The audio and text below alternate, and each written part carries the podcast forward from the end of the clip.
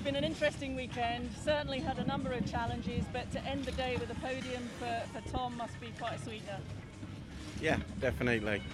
100% I. I think that if you looked at the beginning of the weekend, it was looking FP1, FP2. We just didn't quite get the rubber to green, and then obviously what happened to Josh.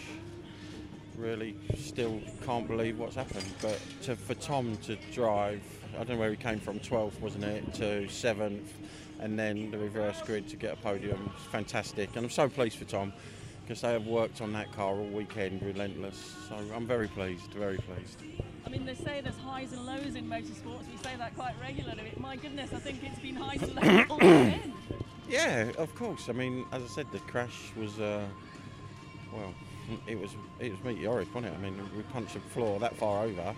It had twisted the crash box in the back. So by the time we got the crash box out, that was difficult to get the crash box out. But at the end of the day, I think, you, you know, full, total, utter respect for them lads to get that car repaired was it was immense. So I'm over the moon. I'm over the moon yet again. The team effort, the work ethic at BTC, it's it's awesome, absolutely awesome. I mean, the team, as you say, worked incredibly hard to turn Josh's car around so quickly because there was such a short gap, wasn't there, to the to the second race. So something for you to be proud of. Yeah, no, definitely. As I said, it was our hundredth weekend. I think. I think we'll have to look forward to about 200 now. But uh, again, they did such a good job. You know, they, when you looked at it, even you know, when I went to see, I just couldn't see how they were going to do it. And literally, a bit after a bit after a bit, and then it was put, they were putting it back on its wheels and doing the tracking, and we were coming back out to line up.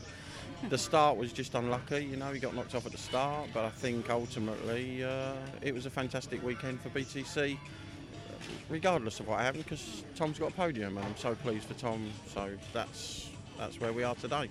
So packing up now, heading home, um, a little bit of a rest before the next one. Yeah, of course. We're going to go home. These lads are going to have tomorrow off. Well, by the time they get home, it'll be tomorrow. Go home, have a rest, and then we'll regroup on Tuesday. And obviously, five or six days on Josh's to get it repaired, and then a weekend will go past. Then the second one, and then all of a sudden we'll be going to Thruxton. But a good end result. Oh, fantastic! Over the moon.